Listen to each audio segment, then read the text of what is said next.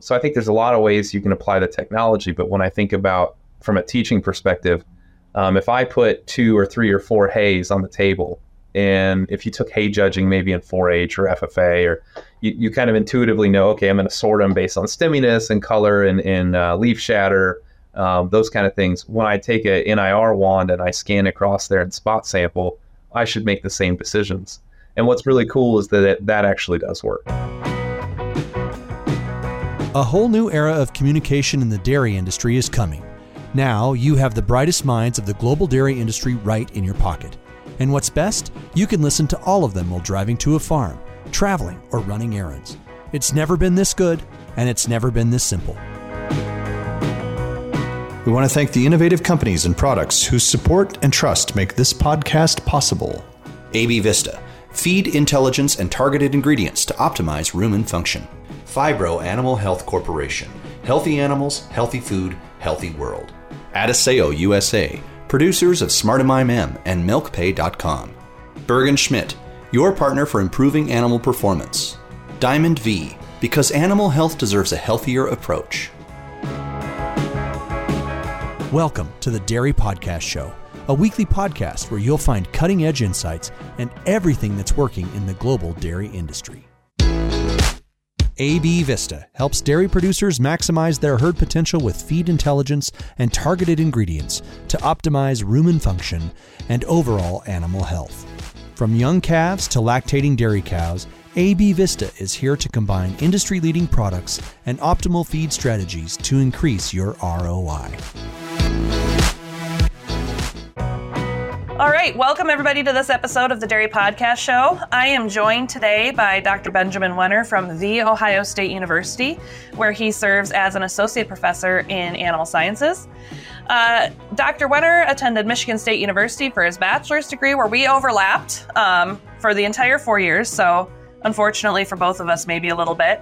Uh, he completed his master's in animal science at The Ohio State University and received his PhD in nutrition um, from the OSU Interdisciplinary PhD program.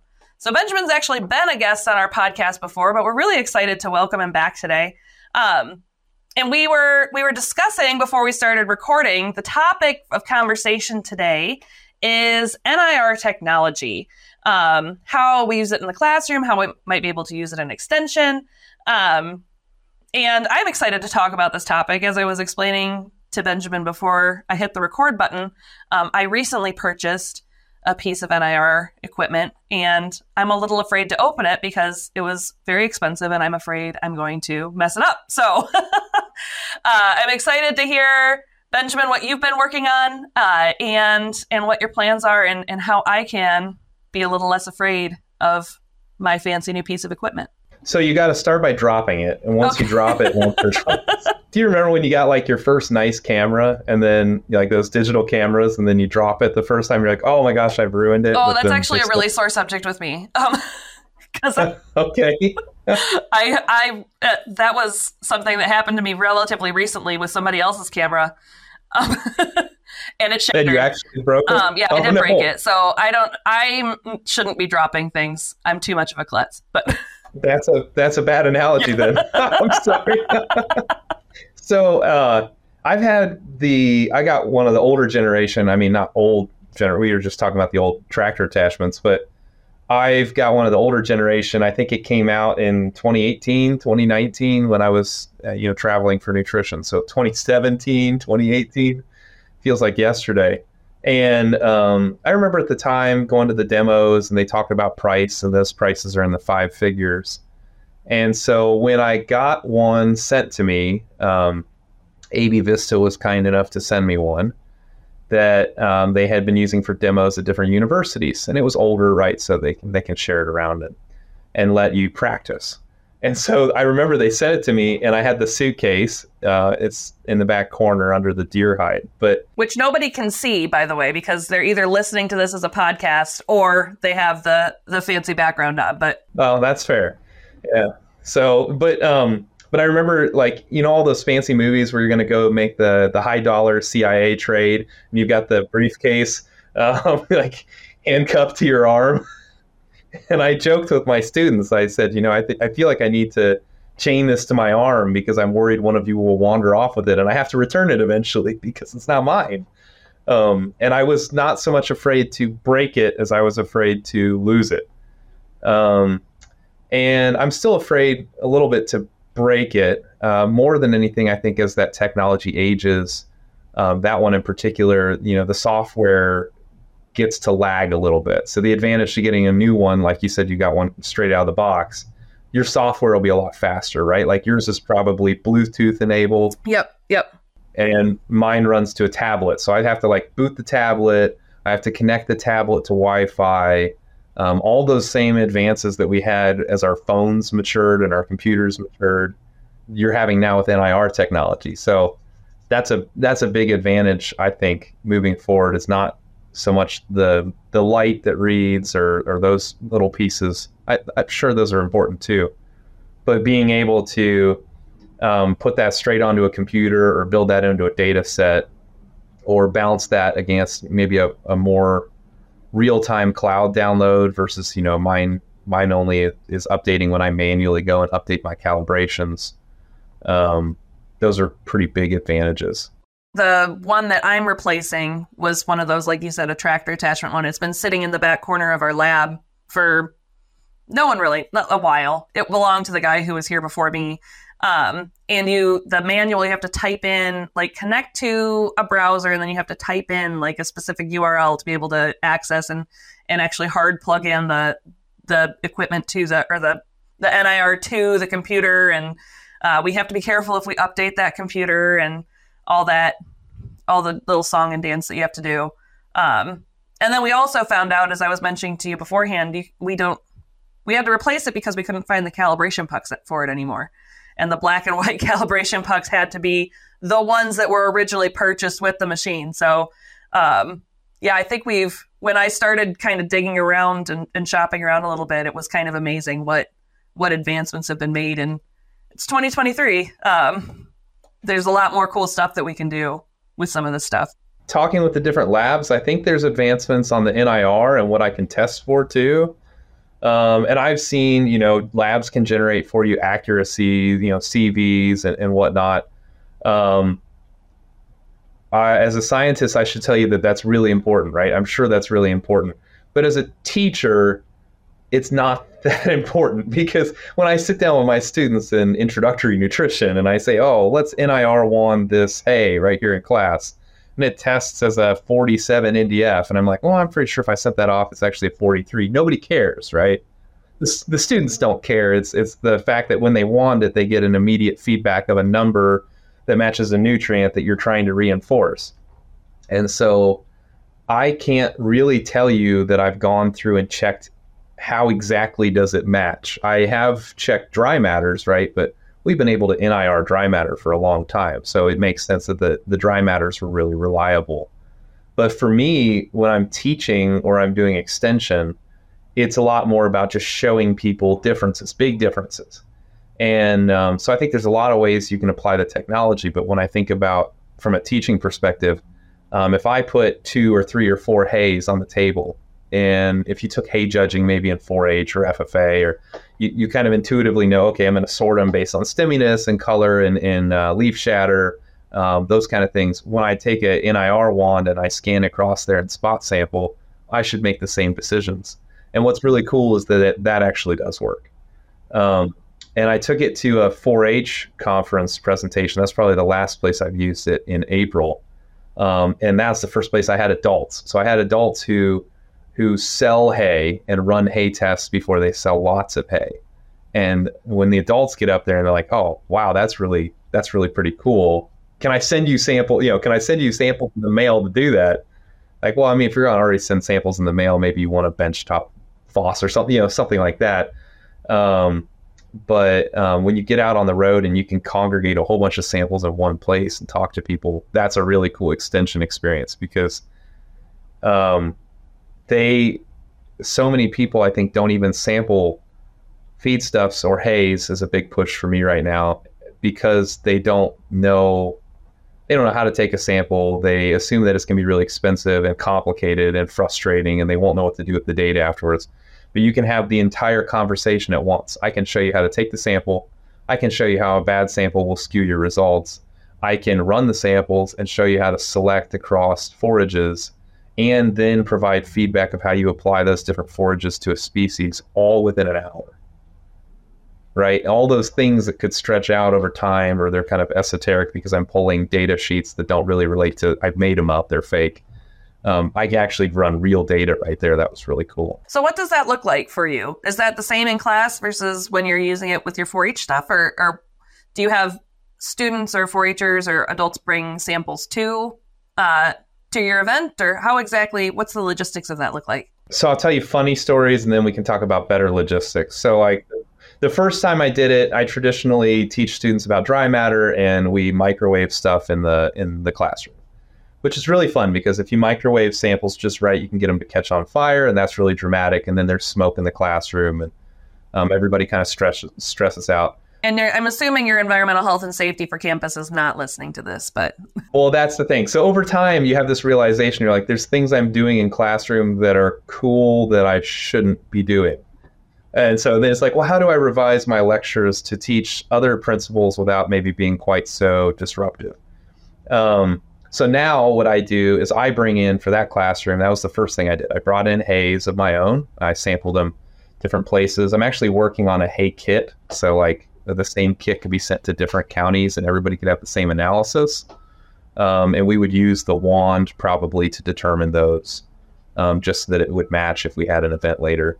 Um, but so I've got different hay samples, and I would just bring them in and then talk students through um, with a kind of an overhead camera, some visual evaluation, and then we'll take volunteers to come up and actually read. And once I think kids need to see the other other students can do that analysis right there. That it's you didn't your professor up front's not just some rock star genius that can pull it all up on a tablet, right? If you know me, then you know that that's not true. So instead, they need to see that their peers can completely blindly walk up that day, learn a new piece of equipment, and know how to run a sample in five minutes. And that's, I think, that's kind of that first breakthrough moment then um, then we did some other things. So then we did have an extension event, and I did have people bring in their own hays. That was pretty much worthless from a take it home and apply it tomorrow, because when they brought their own hays in, everybody had followed probably the worst hay sampling routines known to man. Right, like grab from the bale while the bale's still connected, just whatever you can rip out of it, or grab this they'd take the flake on the end or they'd rip the flake in half and bring that. Anybody bring whole bales to you? Nobody, right? Nobody brought anything bigger than a grocery sack. Nobody even brought a whole flake. Um, which led to some really nice conversations about hay sampling. And we had some really nice conversations about their hay. But we had to kind of give them the caveat that if you're grabbing just half a flake or something and I give you a protein number, it's probably plus or minus two or 3% right? It, it just probably is because your hay bale is going to vary a lot. And I don't know if anybody has data on how much hay varies flake to flake. That would be fun. Well, we have NIR. We can do it. yeah, we can, right? So that's what you need. You need to take bales, break them apart, scan them flake by flake. And I think that would be a really cool educational thing in the classroom that I haven't done yet. Did we just come up with our next undergraduate research project? I'll do it if you will. All right. Better better start it before we put it on the internet. Yeah. Uh, but then I had kind of like a colossal fail weekend that turned out to be a really. So I had a great idea, and the great idea turned out to be a really bad idea that turned out really nicely. So I don't know if I told you at ADSA, but um, we decided to make our own silage in class. Uh, no, I don't think you told me this. yeah, so I was. This is gonna be awesome, right? So I, I found these homemade um, mini silos. We I and of course, that was a whole ordeal ordering, and Lowe's lost my PVC pipe and everything else. So we ended up doing them in Ziploc bags while I waited for PVC to show up. That it's been nine months and it has never shown up. So I go to make the silage and I need some sort of a wet forage, right? And I, in my all of my wisdom, decided that I was going to let my back lawn grow up as tall as I could. So then I was going to go and bag it in the bagger and then bring it into campus. Because if I bag grass, it should be about 30% dry matter, right? Be about perfect. Yeah. So I let it all grow up. It's the end of October. All the leaves fell the night before. And then I had to teach class at 10 in the morning. And I'm out there just furiously raking the yard, trying to get all these leaves off so I can run the bagger through. I'm jamming up the bagger because the grass is too wet because it rained and the leaves are on it. And um, I finally, I mean, I I broke a nasty sweat. I was out there for at least an hour and a half to get a bag and a half of grass to go in. Um, and I think the students thought I was nuts. But what we did is we used the NIR, and you could actually scan. It did again. It doesn't have to be perfect, but you could scan the grass when you packed it, and then we could use because a lot of these then um, have different calibrations, right? So I need to use a calibration for fresh forage when it goes in, and then I used a calibration for haylage when it came out, or grass silage, really. And so we packed it in. Seven weeks later, we unpacked it and analyzed the change in uh, composition. And you could you could see spoilage. Um, I allowed some of them to spray with inoculants. Like um, I'm trying to remember who the person was. It was a former yeast salesman. Kind of gave me the idea and said, "Well, you know, when we used to do these demos, we would just spray acetic acid in there to show how if you lower the pH really quickly, it changes how much gas loss there is." And so um, some of them treated with acetic acid, some of them treated with yeast, um, some of them treated and added some additional cornstarch to ferment and bring the pH down faster. And so we had all these bags of fake silage uh, that we unpacked and then analyzed, and it was really that was really cool. Um, it was a complete disaster in the middle, and I had to put it underneath uh, like a lab hood because the smell was so bad in the lab that, that it was requested to me that we buried it under the hood. But it was a really, really cool experience. And all of the data made sense, right? So like people always ask me, oh well, how accurate is the NIR? I kind of have to trust the labs that the calibrations are pretty ac- accurate and applicable, right? So if a lab coaches me and says, hey, right now the NIR equation for maybe like amino acids are newer, right? maybe the NIR equation for amino acids with the handheld is is a little more variable than NIR for NDF or crude protein. Or oh, I, I get that, um, but when I'm teaching students, I just need them to make sense. I need them to be logically ranked, and um, I think the same is true then if you think about harvesting, right? If I go in and do harvest checks as I'm, I'm processing forages through and packing them I'm just trying to check to make sure they're close, right? If I'm bringing feeds into the mill and I want to check my batches, lot numbers as they come through, I just need it to be pretty pretty close, fairly fairly repeatable on those batches. Um, I don't I don't know if it's perfect, but then if you talk to people who specialize in lab chemistry, is I know we have the AOAC, but is anything that we really analyzed perfect? There's the sampling variation and lab variation, and yeah, the we could. it's kind of a different topic, I guess, but uh, I, but I'm not chasing perfection, right? I'm Right. just I'm just trying to chase a ranking tool to help me make decisions, and I think it it does a really good job of that. It's so you're going to have a lot of fun. You just need to pull it out and uh, maybe let somebody else drop it, there you go. Yes. and then then fire them, and then, Right, then yes. you can carry on. Maybe some poor grad student can do that. I don't know. Yeah. Well, I was really excited about the handheld because we can take it anywhere. Like I'm going to take it. We have a I-29 field day coming up beginning of August. Well, either coming up or in the recent past, depending on when this episode is posted. Um, but we'll be able to take it there, and and people can bring forage samples, and I throw it in the back of my car when I'm doing farm visits and answer some really. A lot of times, you know, like you said, I'm not sitting there most of the time on farm balancing rations or needing to be super precise about about what my nutrients are, right? I kind of need to know like bench ballpark, you know, what what are what are we looking at here? So, I'd like to see it incorporated, and since you're on the board, you can do that, right? I'd like to see this incorporated into Dairy Challenge too, right? It would be a great thing to step out that day and run some stuff on Dairy Challenge and let kids see real life, you know, what what you have on the farm that day. oh, I mean, we do the shaker box already. So, Right. Well, I just, this can tell you a lot more than right, Shaker exactly, Box. yeah. I just think that would, that would be really cool for them. yeah. Get some recent forage analysis that doesn't get much fresher than while we all are loading off the bus. Yeah. Yeah. Yeah, I, I don't know. I think um, so. My both my um, grandparents were involved in extension. Both my grandfathers were involved in extension um, in different ways. And I think about, I look at pictures from doing extension in the 40s and 50s, and like where you could drive on a farm with a cool new tool and show somebody how it worked and explain a new scientific principle. How many times in our career have you had something that you could put in the car and take somewhere and show somebody? It's really fun. Yeah. Time lapse cameras is the one that we did the most Yeah. recently. Um, we've done some work Yeah. in Iowa with, with time lapse cameras in the past couple of years. And people have been really excited about that. I actually have a box of those sitting right over there as well. I've got, I need to do a better job, I think, of organizing my just random pieces of toys. But um, yeah, that's been, that's been one that we've gotten a, a fair amount of traction on too, just with time budgets and that sort of thing, being able to, um, see what the cows are doing and when they run out of feed and, and answer some of those questions. And we loan those out though. Like those aren't really demonstrations, right? We just if somebody calls us up and says, "Hey, hey, I want some time lapse footage," where we'll drive out to the farm and help them get it set up and that sort of thing. But I think most think that- farms that we work with anyway aren't going to be going and buying these fancy new toys, right? They're not going to be buying NIRs or or time lapse cameras or thermal imaging cameras or whatever else it is, but having somebody in extension who can go and use that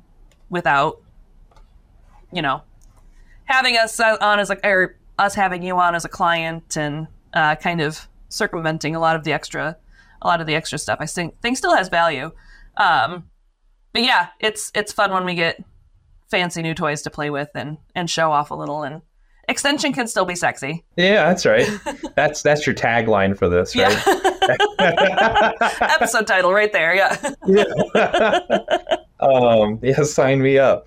No, I think I think my limitation now is just I have one device and I have a lot of people who want to know how it works, and so I think what my next step is is probably to train a core group of people who know how to use it, who can check it out, and then bring it back. You know, somebody I can handcuff it to their wrist for the weekend, and then they bring it back to me on Monday, with or without the hand.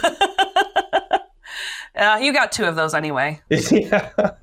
I think we've got to train some more people people how to use them. It's interesting you talk about the farm, you know, whether or not a farm will buy one. So I don't know, five or six years ago, we were all sitting around having a beer talking about where this goes. And I thought, well, we're going to get to a point where every single big farm has their own NIR and a, a bench top sitting in the back lab room right beside a, you know, a casual oven or whatever.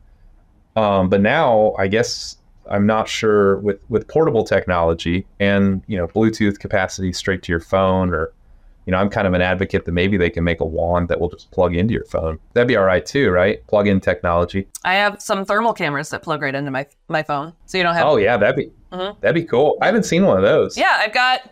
You have an Android, right? I have a couple that, that I can't use because they're an Android Android compatible, and I have an iPhone. But yeah, it just plugs into that port on the bottom of your phone, and it's a really high quality thermal imaging camera. Oh, that's awesome. Yeah. Um, putting that on my Amazon shopping list. Uh-huh. So, um, no, I think though in my head that farms were going to invest in these and run all their own feed analysis, but there are some key parts that I kind of lost sight of in that. One is the cost of the calibration is still a lot more than a lot more than I thought it was going to be, right? And once you realize what goes into the calibration, you understand why it's still so expensive. The other piece of that is the time, right? So even if all the technology is sitting in that back lab office, who on the farm is going to have the time to go and correctly pull all those samples, bring it in, and and in, input it? So that's where the nutritionist still has that chance to kind of, you know, carve out their niche on the farm, show up with the device, run the device right in the you know the back trunk of their car, pull all the samples and input it for the person and leave. Uh, but it's it's really it's really exciting. Yeah, time's Um, still our most know how many- valuable resource. Time is still the most valuable resource. Yeah, that's something I'm not very good at keeping track of. Yeah. Join the club. Yeah. So you mentioned you're sending out these hay kits, or you're putting together these hay kits. What exactly do those look like? Are you sending in? You're sending them to counties. You said. I have not completed one yet. We're we're getting there. So we started by building feed kits. So um, some other folks that work in extension. It's one of those like Benjamin has a bad idea, but Benjamin's not very good at executing bad ideas. He just hands bad ideas off to somebody else. Because he has time blindness. Yeah. yeah, time blindness. Yeah, that's fair. And so um, some other folks in in our um, in our extension suite had some funding from the Ohio Harness Association, who was willing to put money towards um, these feed kits. So used that money to purchase a bunch of feeds, brought all the feeds in here, and we had like a feed kit building day. And we built a hundred feed kits that each have 48 separate feeds in them, activities to match, uh, for for 4-Hers. You know, like how to use a Pearson square, how to ID them, sort them in nutrient classes, um, things like that. And then we basically, because of the sponsorship, we're able to give one of those for free to every county. Okay. Um, so that's that was the real cool part where where they were able to come in and take what was kind of just a, a bad idea and actually implement it somewhere. So now, bad idea 2.0 is hay kits, right? So, um, and we have smaller versions of the others that um, we did, like a non-ruminant feed kit, a ruminant feed kit, an equine feed kit, stuff like that. But the hay kits, I think, will be roughly about the same um, I'm trying to do like think about like the old VHS cassettes, but I kind of want a box where you you have like a slider and you pull out, and it's kind of just a I don't know clear four by six or or six six by ten um, rectangle where the hay has been kind of shoved in there, and it's going to be a little bit of art, right? It's not going to be a real coarse section of a hay bale, but you're gonna you're gonna take hay bales of different types fold them in there, and then have kind of a reference kit that will have matching data. So then, when you ha- want to have that conversation in an extension setting about different types of hay, all of your different species, not all, but your, your most important species, varieties of maturity, um, we have all of that there, and you can set up different ranking scenarios, and you can start talking about selection. Like, why do I choose this hay for this purpose? Because right now, if you ask, not to stereotype, but let's say you ask the average horse exhibitor um, in in Ohio or some other state, um, how do you choose your hay? Well, I go and buy the greenest one, or I go and buy the most expensive one, or I go and buy the one that's labeled horse hay. Right? Those are bad reasons. and so, um, if we can teach them how to make more um, kind of process driven decisions about hay selection, it also helps kind of stabilize value and bring some equity to the hay market. So, you know, people there's there's some balance in what am I paying and what am I receiving in return. So we can start then talking about nutrients and we can talk about hay bale weights. But we got to first talk about quality of hay before we can talk about weight of hay. And so we have a lot of variety that I'm sure everybody does, and how big the how big the bales are based on spring tension and also how much they weigh. So you started. I want to cycle circle back to something you mentioned earlier, which is that you started with the NIR to kind of replace the setting fires in the microwave thing.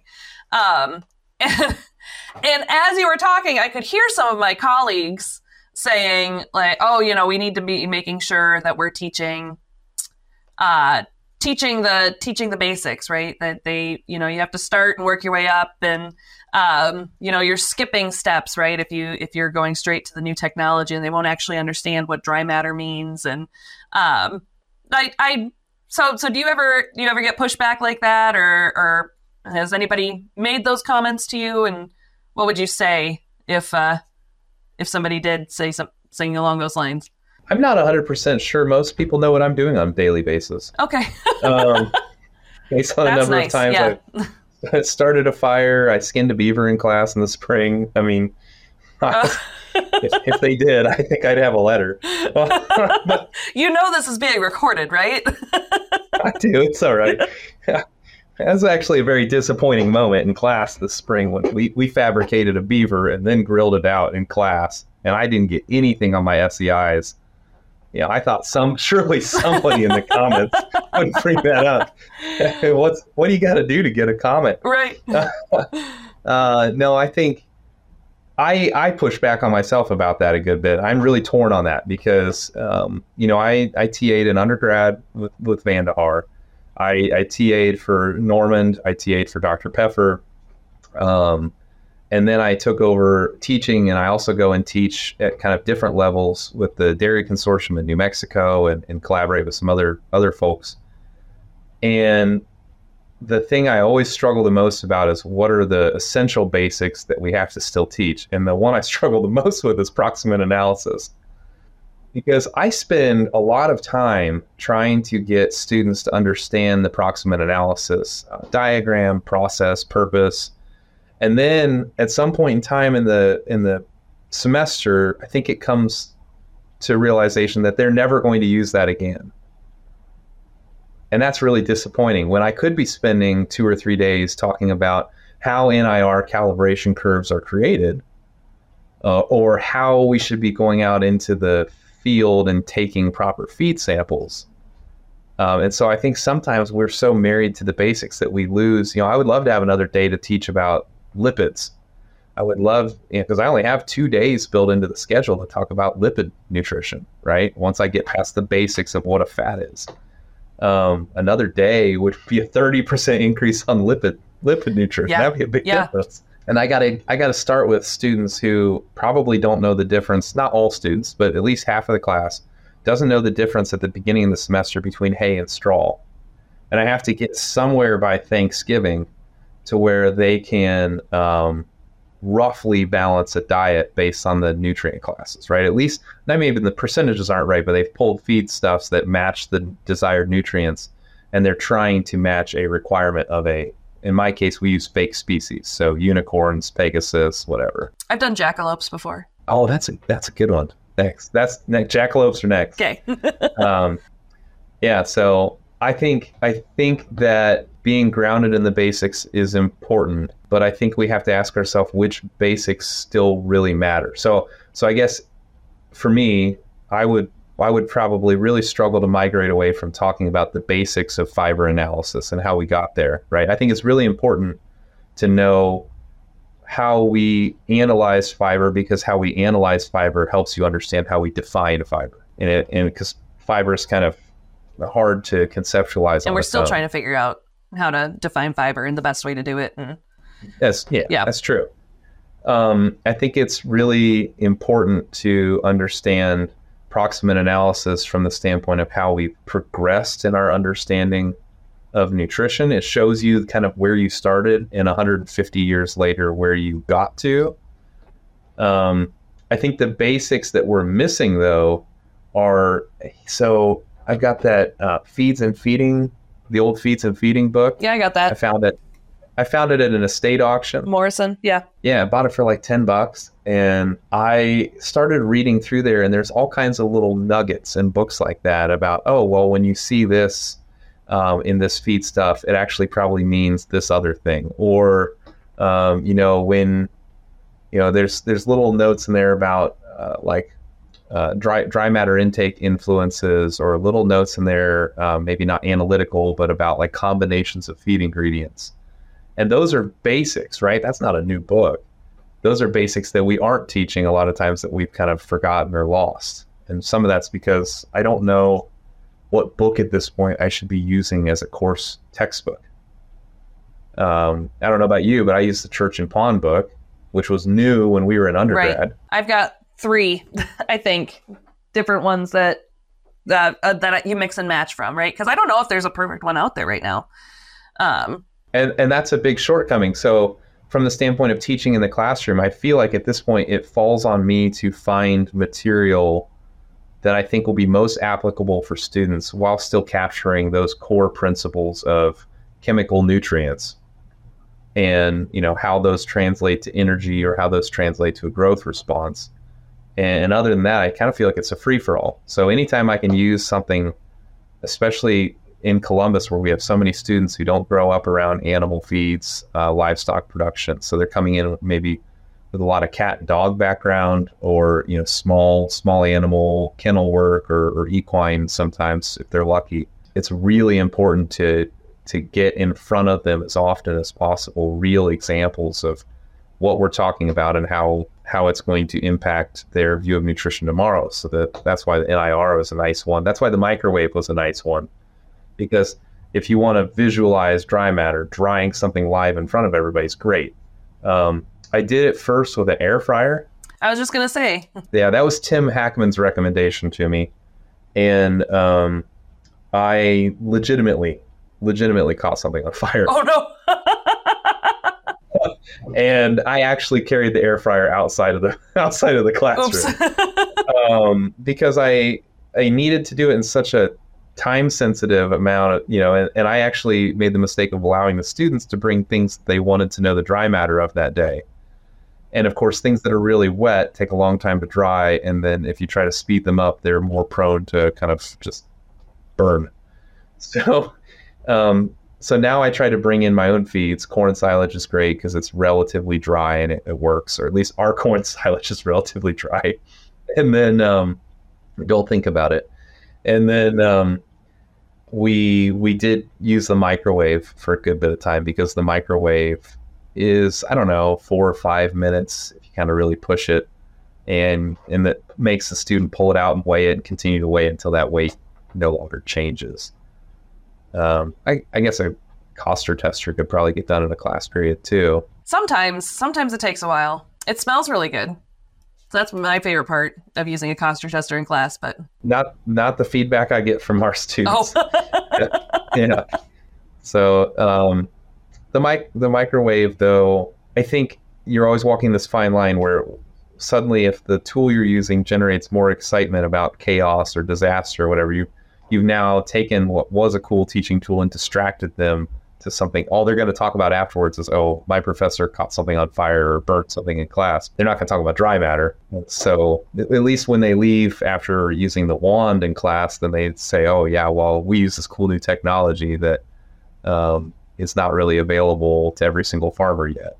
So they saw something new and cool, um, but it wasn't maybe so chaotic. That is kind of, it is a really hard balance to strike a lot of times, you know, like what because if you think about when animal science departments were founded and you know back when we were animal husbandry departments or whatever versus now, we know so much more, right? And we're still trying to fit that much information into a four-year degree and you have the same one semester long nutrition class that they did back in however many decades ago. Um, and I think lipids is a great example. Like we just know so much more now than than we used to. And so it's really it can be really hard to kind of find that balance between you really want them. The basics have a lot of value, um, but there's only so many hours and only so much time that you can. And and kids are pulled in so many directions. All of us, not just not just students, we're all pulled in so many directions now, and there's so much um, vying for our attention that it can be it can be hard to. Sometimes you got to give some stuff up, and it can be hard to kind of decide what's your what's going to be the thing that you have to give up. So, and I'm not very good at giving things up. So that's a that's a struggle for me. So I just always try to talk faster and shove more in, and that, that response is not very positive either. Yeah, right? they don't. So, they learn less that way when you start doing that. Yeah, they they do. Yeah. So you know we've really tried to refocus um, on.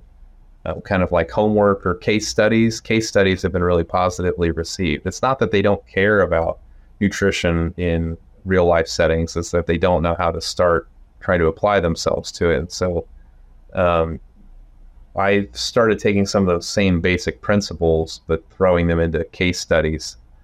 And so then they, you know, oh, you have to calculate, for example, like Brody's equation for the amount of energy you need. That's still very important, right? Um, for basal metabolic rate, but we use uh, like case studies, and here's the formula, and then let you go and and tried practicing some of those. My favorite is the dinosaur. Um, so we right now we make students um, estimate how far like a stegosaurus would have to walk to find enough food to consume to fuel the basal metabolic rate. So, and they have to walk a long way. Um, but it makes students think about uh, forage density and makes them think about uh, caloric value for you know yay many pounds of forage. The only way they can make it balance is if Stegosaurus is out in an alfalfa field all day, which famously were you know prevalent in the Triassic or Jurassic period. I forget which one the Stegosaurus were out in, but. the other explanation I get from students very frequently is that um, the the climate was just so much more favorable that plants grew ten times faster at that time. There you go. Yeah, there was new plants by the time Stegosaurus ate the first one. So I had a student last year say, "Well, Stegosaurus became a carnivore, and it was a lot easier." There you go. He just he just ate everybody else. it's a little it's a little known mutation in the Stegosaurus genome. Yeah. I yeah I don't I don't know what the right answer is, but I kind of feel like um, nutrition courses as a whole have not moved very much. While our understanding of nutrition definitely has. Yeah. So I think it's our responsibility to expose students to where the future is headed, or else they're not going to be very relevant when they graduate, anyways. We have that discussion a lot in class too about, you know, today I'm going to teach you. It doesn't even have to be a nutrition thing, right? Today I'm going to teach you PC Dart or Dairy Comp or milk, one milk or whatever whatever program it is. And but we always talk about the important thing is not you learning step by step how to do this program and me downloading into your brain how to use this software, or whatever tool it is. The important thing is that you have learned the process of trying to figure something out. And the only way to learn that process of how to figure something out is to repeatedly be exposed to things that you don't know what you're doing, which can be really hard, um, especially for students of that age, the college students. It can be really hard, and and we deal with a lot of not stereotype, but we deal with a lot of you know pre-vet students. You and I do, um, and so just the concept of like I have to not know something to be able to learn something and you're not just going to tell it to me and and kind of getting comfortable with that discomfort it's really foreign and it's something that that i think it's more important than ever for them to practice on because like you said you know it's our industry and the and the tools we have available is just evolving so quickly. Well and more and more it becomes important like when you and i were in school it was important to memorize things. Not that the internet didn't exist but we didn't use the internet a lot right but then even by the time we had kind of graduated, it was getting to the point where it's like, oh, well, you can Google that, right? and so it always blows my students when I tell, because now in back to Dairy Challenge, they can use they can use whatever they want. Um, they can use Google, they can they can use whatever resources, and we didn't like we could bring notes. I think um, we could bring class notes. I'm pretty sure, but we couldn't use the internet. And when I tell them we couldn't use the internet, it's just like like dark ages, you know. Yeah, and I tell them, I said, well, your your um, your presentations are so much better than they were when I was a competing student. But you have to remember, we pulled everything out of memory. Uh, we couldn't go and reference every single. We'd have to say, oh, you know, I think I remember seeing that one time, or I heard it in this seminar, and, and like you said, pull it from your book. And um, now they're there to where everything is searchable or findable really fast. You know, PDF reference books and so it becomes less and less important what you can memorize because you could find it tomorrow. It becomes more and more important how you can critically think through the problem of applying the knowledge because everybody, you know, that's why we say Dr. Google, right? Everybody can everybody can find the super specific scientific or medical knowledge that they need to if they know how to use Google right.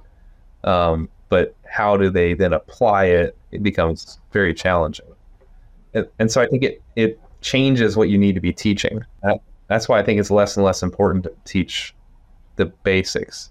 We sound really old right now. We were not. I don't think we're this old, but.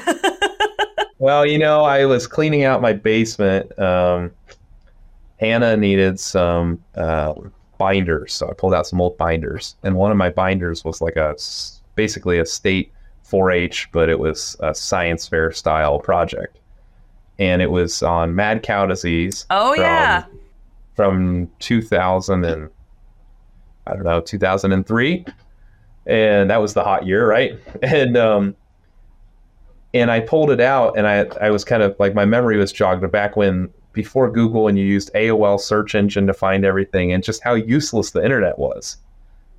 And even at that time, there was just absolutely stupid stuff that was completely factually inaccurate on the internet and and it was but it was harder to find it or harder to promote it through hits to the top of the list. Um, and i just think now like how much that's changed since when we i know we're not that old but since when we started school to to now when we're graduating students you know a couple decades later uh, it's changed very dramatically to where i think our expectations of a course like introductory nutrition based on our experience, it's not a very good fit. If we just teach it the way we experienced it, that's not a good fit for the skills that students need now. Well, and I really appreciated your comments that you made earlier, specific to the NIR. Um, you were talking about, you know, students that come from a dog or cat background, maybe not more of a urban, not so much of a livestock background, and using that NIR as a tool to kind of help them be able to, you know, draw connections to to the livestock industry because they don't have a background in the livestock industry. I think that's just as true for for students who don't come from a livestock background. Um, I used to before I was at Iowa State, I used to teach at a two year school, and so had a lot of students that came from farms, and um, I was always challenged by those students when I'd talk about things like dry matter, approximate analysis, or whatever it is. Like, how does this actually impact like my day to day on the farm? Because that's what they were there for, and that's what they were going back to. And it was a lot of the same tools, to be honest, or the same concepts. You know, you have to like all of these scientific explanations, you know, being able to draw them back to, and this is why we do things this way. Um, and I think that's makes something something that makes animal science and, and agriculture programs kind of unique is that it is so dependent on experiential learning. Um, you know, among the different the different STEM programs that we have, animal science is so ingrained in what are the experiences that students can have while they're in the program. We do so many students these days. I did an internship one year, um, and not everybody did internships. At least I don't feel like internships were quite as common when we were in college. But you know, my students are doing an internship almost every summer, um, and and I think that's kind of unique to animal science. And that's what makes teaching animal science so much fun is that you get to tie it back into like this is the boots on the ground application to all this kind of nerdy stuff that we're learning about. Yeah. Well, I was just thinking um, while you're talking. So, does your new your new NIR will you be able to scan manure? Because you'll have that. You told me you have like the little disc cover or whatever. Yeah, I actually am not. I think sure. there's, probably. I think there's a manure calibration now. yeah, probably. Yeah. And I was actually just, just stuff. thinking Yeah. I can talk about digestibility in class, right? Like we can we can bring in here's a feed and here's a, a feces, and we can actually talk about disappearance of nutrients using that wand right there on the spot. And I just while you're talking, I was thinking that's a completely new experience. That's another thing that students um, outside of agricultural or inside of agricultural backgrounds they kind of all all together struggle with is digestibility, right? Disappearance of nutrients, and um, that'll be really fun. yeah. It's magic. Yeah, magic, magical disappearance. Yeah.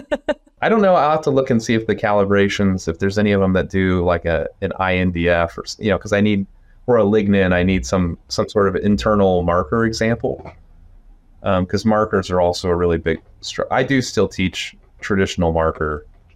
Um, maybe that's a bad use of my time too. I'm not sure, but I have a really nice slide set on it, so then I didn't want to stop using it. Right. You've invested all that time. Yeah. Anything else that we're supposed to talk about or that we should talk about? Any last thoughts? We're at about a little over the 45 minute mark before we move on. I'm still going to ask you three questions. Um, Oh, sure. but I can get it's not going to be the same right? three questions I asked you last time. So Oh, so am I your? Am I the first repeat for you? you're my first repeat. I don't know if any of the other hosts have had repeats. Um, but you're my first repeat. So, and I didn't actually clear this protocol with anybody. So, I um I didn't have anything. I had made like a short list, and I was just going through and checking. But I don't I don't think so. I think we kind of kind of hit it all. It's time for our famous three. We want to thank the innovative companies and products whose support and trust make this podcast possible. smaXtec. Get insights from inside your cows with smaXtec for higher herd health and profitability. R Yeast 40. Ruminal and intestinal double modulation by ICC Animal Nutrition. Evonik Animal Nutrition. We are sciencing the global food challenge. DSM Firmenich. Mycotoxins can threaten cattle performance. DSM Firmenich offers a portfolio of solutions to help mitigate the impact of mycotoxins in your feed. X-Zelit, a novel product for the management of hypocalcemia. It's uncomplicated excellence. Evonik Animal Nutrition is committed to ensure food security and safety while reducing the ecological footprint of animal farming. Its products and services use evidence based solutions that seek to promote animal welfare and reduce reliance on natural resources. All this is underpinned by long standing industry partnerships and deep customer understanding. Evonik's focus on efficiency, sustainable, healthy nutrition, and collaborations with livestock farming partners creates value for customers and consumers. Well, I have three questions for you. They are loosely based on the three questions we ask all of our guests. Um, but because you've already answered those questions, I'm going to mix it up on you a little bit. So the first question is normally, what is your favorite dairy related book or resource? Um, but I'm going to ask you, what's your favorite paper that you've read recently? Oh, that's challenging, and I'm going to confess that I have not been reading as many papers as I should. So how about we say that my most favorite paper I've started reading but don't have the There don't you have it. Or we could say your favorite classic paper. I don't know. I've, I've been reading a lot. So I, I've really been delving into, I know I should already know this, right? Because I, I live and work at Ohio State, but um, Firkins's branch chain VFA work and really trying to understand the, um, now that there's three, four, five of those papers kind of stacked up, really trying to understand um, how that, that branch chain VFA product is working or could be working in microbial populations. Um, we, if you want to hear kind of a, a, sideways story, we did a little work on music, uh, like the parlor music oh, and yeah. what kind Yep. of and parlor music appears to influence like I don't know if it's cow's happiness, but maybe um, cow's productivity. But I have a running theory that maybe it's not the cows, and maybe it has a lot to do with It puts uh, the like workers a good mood. Yeah. it, I think that's it. Yeah. and um, and so I was reading a bunch of papers about about that, basically like the effect of music on um, kind of comfort level um, in in a lot of different species. um, fish is actually one I didn't think anybody had been doing research in, but like uh, apparently fish grow faster with different kinds of music. So that's that's a little teaser for you. Um, but the most favorite paper recently, I I'm not all the way through it because sometimes it takes me a little bit of time to digest. But you know, back to fiber and the way that fiber can be really kind of difficult, tricky to analyze. And I got really hung up there for a few years on different uh, pore sizes, ash content. I was doing some undergrad studies and comparing, you know, like the ANKOM bags versus reflux units, and how do we run fiber more efficiently in the lab. And then um, I saw Mary Beth Hall at ADSA, and she had that poster. And then she said, "Oh, well, the paper is already in press." And I think it just came out this month's JDS, so that would be the August issue. Um, and so I've been working my way through that that paper actually, and I really appreciate. Every so often, you got to read a methods paper, right? They're not glamorous; they're really dirty, and there's tons of data, and and it's really frustrating, I think, to kind of work your way through the paper. It's not a reflection on the authors, but I really appreciate how much time and thought goes into a methods paper. And it's a methods paper that's going to influence the things that we do in the lab. And honestly, what we've started doing for wet chemistry NDF is, is sending it out. So it, because over time, if you have new students running it every time, you might be you might be better sending it to a commercial lab. And I think, you know, just to capture on a, a, side point with that, but like I don't think people who think that these these NIR wands are going to replace wet chemistry, I don't think that that's necessarily really ever going to happen. Uh, well, maybe maybe eventually, but you know, if there's going to still be some times you're going to want to send off for wet chemistry, but I think you can be a lot more targeted about when you use it, why you use it, because there's a time delay and there's a time expense for that, right? Um, so the NIR kind of helps you manage, like you said, time is your most valuable asset, and then wet chemistry gives you more analytical precision, right? And so sometimes you need. That's probably my paper for right now. I don't have the citation. I don't know what it is. well, and so it's uh, end of July right now. Uh, Mary Beth Hall's recent paper that just came out in press. So I don't know when uh, this will be posted, but um, anybody who goes and searches for work Mary Beth Hall has done is probably not going to be disappointed. So that's fair. Yeah. All right. Our second question is normally what is your favorite non dairy or non agriculture book or resource? I'm going to ask you what is the favorite, what is your favorite thing that you've read recently? And I've been kind of all over the place. I read, I think since the last time we talked, I read Where the Crawdad Sings. You were in the middle of it last time we talked. And I'm going to say that it's overrated. I, I'm sorry, I, kind of, I agree to with you. Yeah. I'm sorry to Amanda when she listens to this. Um, I, it was good, but it wasn't the descriptive. Like it really paints a, a just amazing picture. The descriptive words.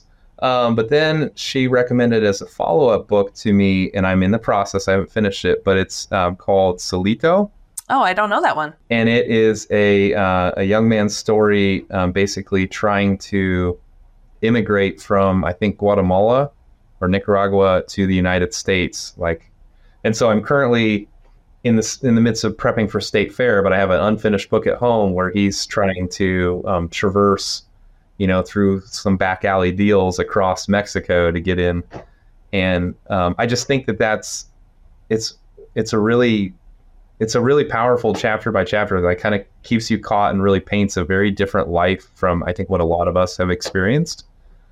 And I like books that kind of challenge the way that you look at the world, um, make you think about other people's experiences. Uh, so that's Solito, and I don't know. It's a more or less an autobiography. The the guy who it's about wrote it, so I don't. Um, I don't know who the author is. So the last one I'm going to ask you is usually what sets successful dairy producers, and I always struggle to say it. What sets successful dairy professionals apart from those who are not? Um, so today I'm going to ask you who is someone in the dairy industry that you look up to and why? Uh, well, I mean, I've got a few. We just were sitting there at the, you know, the Bill Weiss Symposium, and obviously that's a pretty strong uh, role model. I think from an extension standpoint, um, him and Normand are kind of my aspirational models.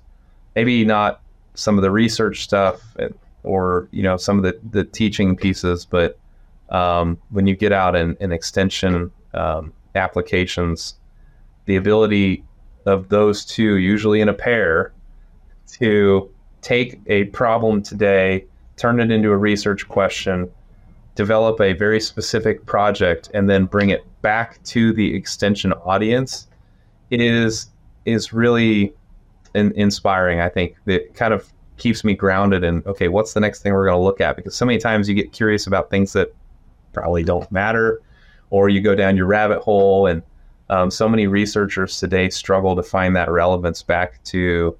We say, oh, well, we're industry relevant. Well, if you're only relevant to the technical services people at the kind of up here who are talking in very, you know, specific um, jargon with you, that's not the same as kind of that extension relevance, right? And um, so those those two are kind of top top of my list. Excellent choices. Thank you, uh, Benjamin, for joining us this afternoon or this morning or whenever else people are listening to this episode. Uh, really appreciated your insight today.